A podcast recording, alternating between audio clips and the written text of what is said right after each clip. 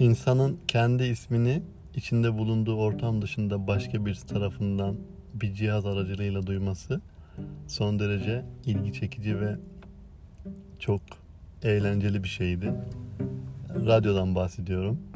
Tabi bu kaydın amacı teknik, teknolojik ya da radyo ile ilgili kronolojik bir amaç değil.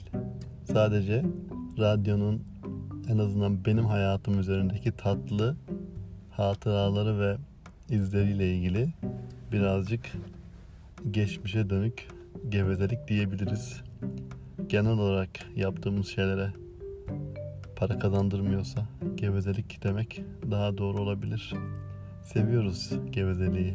İçinde bulunduğumuz bu zor şartlarda para kazandırmasa da iyi geleceğini umut ederek konuşuyoruz ilgilendiğimiz alanlarda diyelim.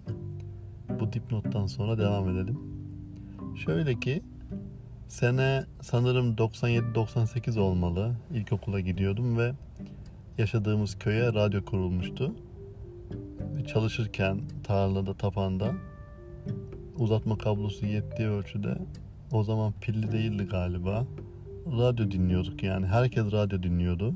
Radyo dinlememek gibi bir durum söz konusu değildi ve e, içinde bulunduğun o yaşadığın yerde bir radyonun olması ve o cihazdan çıkan sesin senin yakınlarında bir yerden geliyor olması ya da orada konuşan insanın rastlaşabileceğin biri olma ihtimali olayı çok eğlenceli bir hale getirebiliyor. Sonra duyduk ki radyodan istek yapabiliyormuşuz. Tabi telefonla istek yapmak sonraki dönemin işi. E, radyoya gelip e, istekte bulunabilirsiniz gibi bir şey duyduk. Sonra hemen gittik bir arkadaşımla beraber. Tabi radyo deyince insanın aklına çok daha başka bir şey geliyor. Bir tane evin çatısında, terasında bir oda ve o konuşan kadın Ayşe abla, abla diyorum çünkü yaşça bizden büyük. O anda böyle kulaklığını çıkarıp biz kapıyı tıkladık. Radyoya geldik yani. Radyoya, radyoya girmek istiyoruz gibi bir durum söz konusu oldu. Kulaklığını çıkardı. O anda hemen bir şarkı çalmaya başladı. İşte çok sempatik bir şekilde hoş geldiniz, nasılsınız, ne istiyorsunuz gibi şeyler söyledi. Sonradan düşününce istese o anda bizim de bir radyo programına girebileceğimizi e, anlamış oldum bu meselelerin nasıl olduğunu düşününce. Çünkü koltuğunda oturuyor, bir sürü cihaz var o, o, o dönemin şartlarına göre ve kulaklıkta konuşuyor normal, önünde mikrofon var. Ama biz gelince e, hemen bir şarkı e, koydu cümlesini bitirip ve bizimle konuşmaya başladı. Yani istese hadi gelin çocuklar siz de bir şeyler söyleyin dese. E, söyleyebilir miydik bilmiyorum ama bizim de çalışan bir sürü insana sesimiz gidebilirmiş diye düşünüyorum geriye dönüp baktığımda hemen biz işte radyo e, istek yapmak istiyoruz dedik. Böyle çok sempatik, çok e, konuşkan ve güçlü sesli yani böyle tok sesli, çok kısa boylu ama enerjisi çok yüksek bir kadındı. Hatırlıyorum. Umarım yaşıyordur bir yerlerde ve yine radyo programı yapıyordur. Hemen iki tane kağıt verdi ve e, istek parçalarımızı yazdık. Artık o dönemde ne istemiştim e, bilmiyorum ama komşumuzun oğlu Ali'ye bir şarkı armağan ettiğimi hatırlıyorum. Dedi hemen ben dedi şimdi siz gidince sizin istek parçalarınızı çalacağım sizden de bahsedeceğim dedi. Biz koştur koştur hemen çalıştığımız yere geldik ve radyonun etrafında çalışmaya çalışıyoruz. Çünkü uzatma kablosu da çok e, uzun gitmiyor, yetmiyor her yere. Orada çalışıyoruz ve duymak istiyoruz. Sonra zamanı geldi ve DJ Ayşe e, falan köyden Halil'den falan kişiye filan kişiye şu şarkıyı armağan etti. Halil'e ve şarkıyı dinleyecek olana teşekkür ediyoruz gibi bir cümle kul, kul, kullandı. Yani sanırım böyle tatlı heyecanları çok fazla yaşamıyor insan. O, ya da ben o anda çok heyecanlanmıştım ve çok hoşuma gitmişti. Tabii radyoya olan ilk ilişkim bu şekilde başladı. Sonra üniversiteye gittiğim zaman 2005 yılında ilk aldığım telefon Nokia 23.0'dı ve onun da radyosu vardı.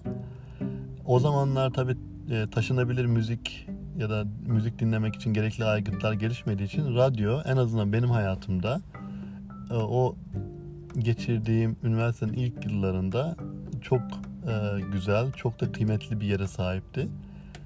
Kendimce üniversiteye, şehire, yeni hayata alışmaya çalışırken her yerde radyo dinliyordum ve terapi nite, özel niteliğinde bir faydası oluyordu bana. Ve hatta 5 tane istasyon kaydediliyordu o zaman radyo, telefonuma. E, dönem dönem istasyonları değiştiriyordum ve her değiştirdiğimde her keşfettiğim radyoda o anda ne çalınıyorsa o isimle kaydediyordum. E, ve çok güzel hatırlıyorum o dönemleri. Radyo dinlediğim, radyo üzerinden aidiyet hissettiğim insanları ve programları. Şimdi hatırladığım hatırlayınca, düşününce biraz üzerinde o zamanlar hayat bilgisinde Ortega olan bir karakter vardı. Lakabı Ortega, Paşan Yılmazer. Onun bir programı vardı. Ee, tabii klasik olarak Zeki Kayan Coşkun vardı. Ceyhun Yılmaz vardı. Ee, bunların dışında benim dinlediğim e, özellikle köyden alışık olduğum Kral TV, Gezegen Mehmet, Gönül Dost, Süper FM'de Gönül Dostu Füsun, aynı şekilde Afrikalı Ali, Kral TV kadrosuna da hakimdik. O bir sene radyolarla geçen bir sene oldu. Güzel bir seneydi. Hatta iki sene de olabilir. Tabii sonra e, müzik dinlemek e, ya da radyonun esprisi biraz kalmamış gibi oldu.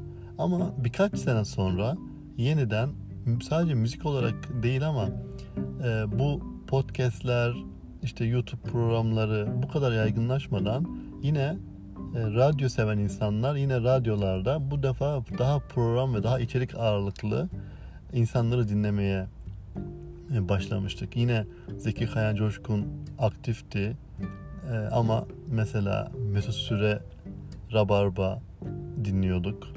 Ya da bir dönem Ali Bilal Bağ denilen bir adamın Kent FM'i yeniden heyecan hareketlendirmesiyle beraber orada hmm, farklı farklı radyo programları dinlemiştim.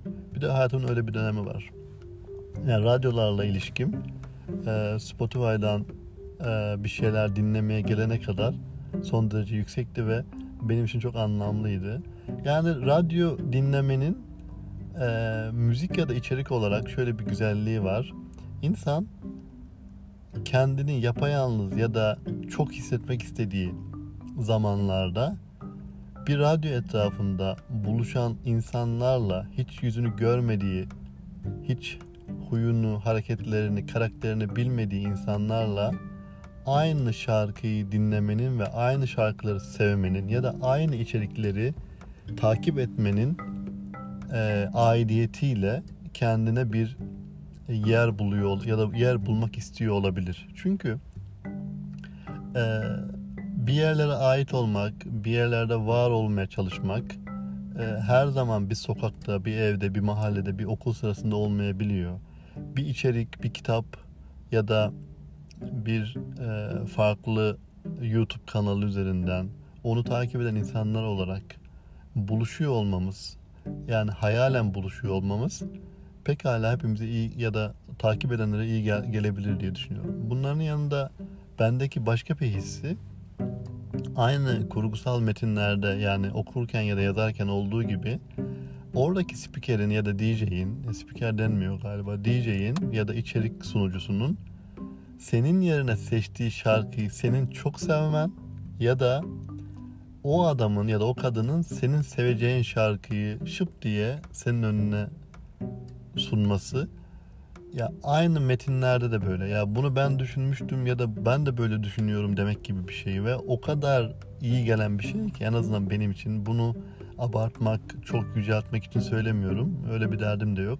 Ya da bir nostalji arabesk bataklığına saplanmak için de söylemiyorum ama bir içeriği takip eden insanlar olarak ya bu konular bizim çok ilgimizi çekiyor ya da ilgimizi çeken konulardan nasıl böyle bahsedebiliyor? Demek ki yalnız değiliz. Demek ki bir yerlerde bu şarkıyı dinleyen insanlar olarak ya da hiç kimse yoksa bile birkaç kişi ya da tek başımıza o adamla kurduğumuz ilişki ya da aidiyet e, kesinlikle insanın yolculuğunda, insanın o düşe kalka olan mücadelesinde e, çok kıymetli, çok değerli olduğunu düşünüyorum.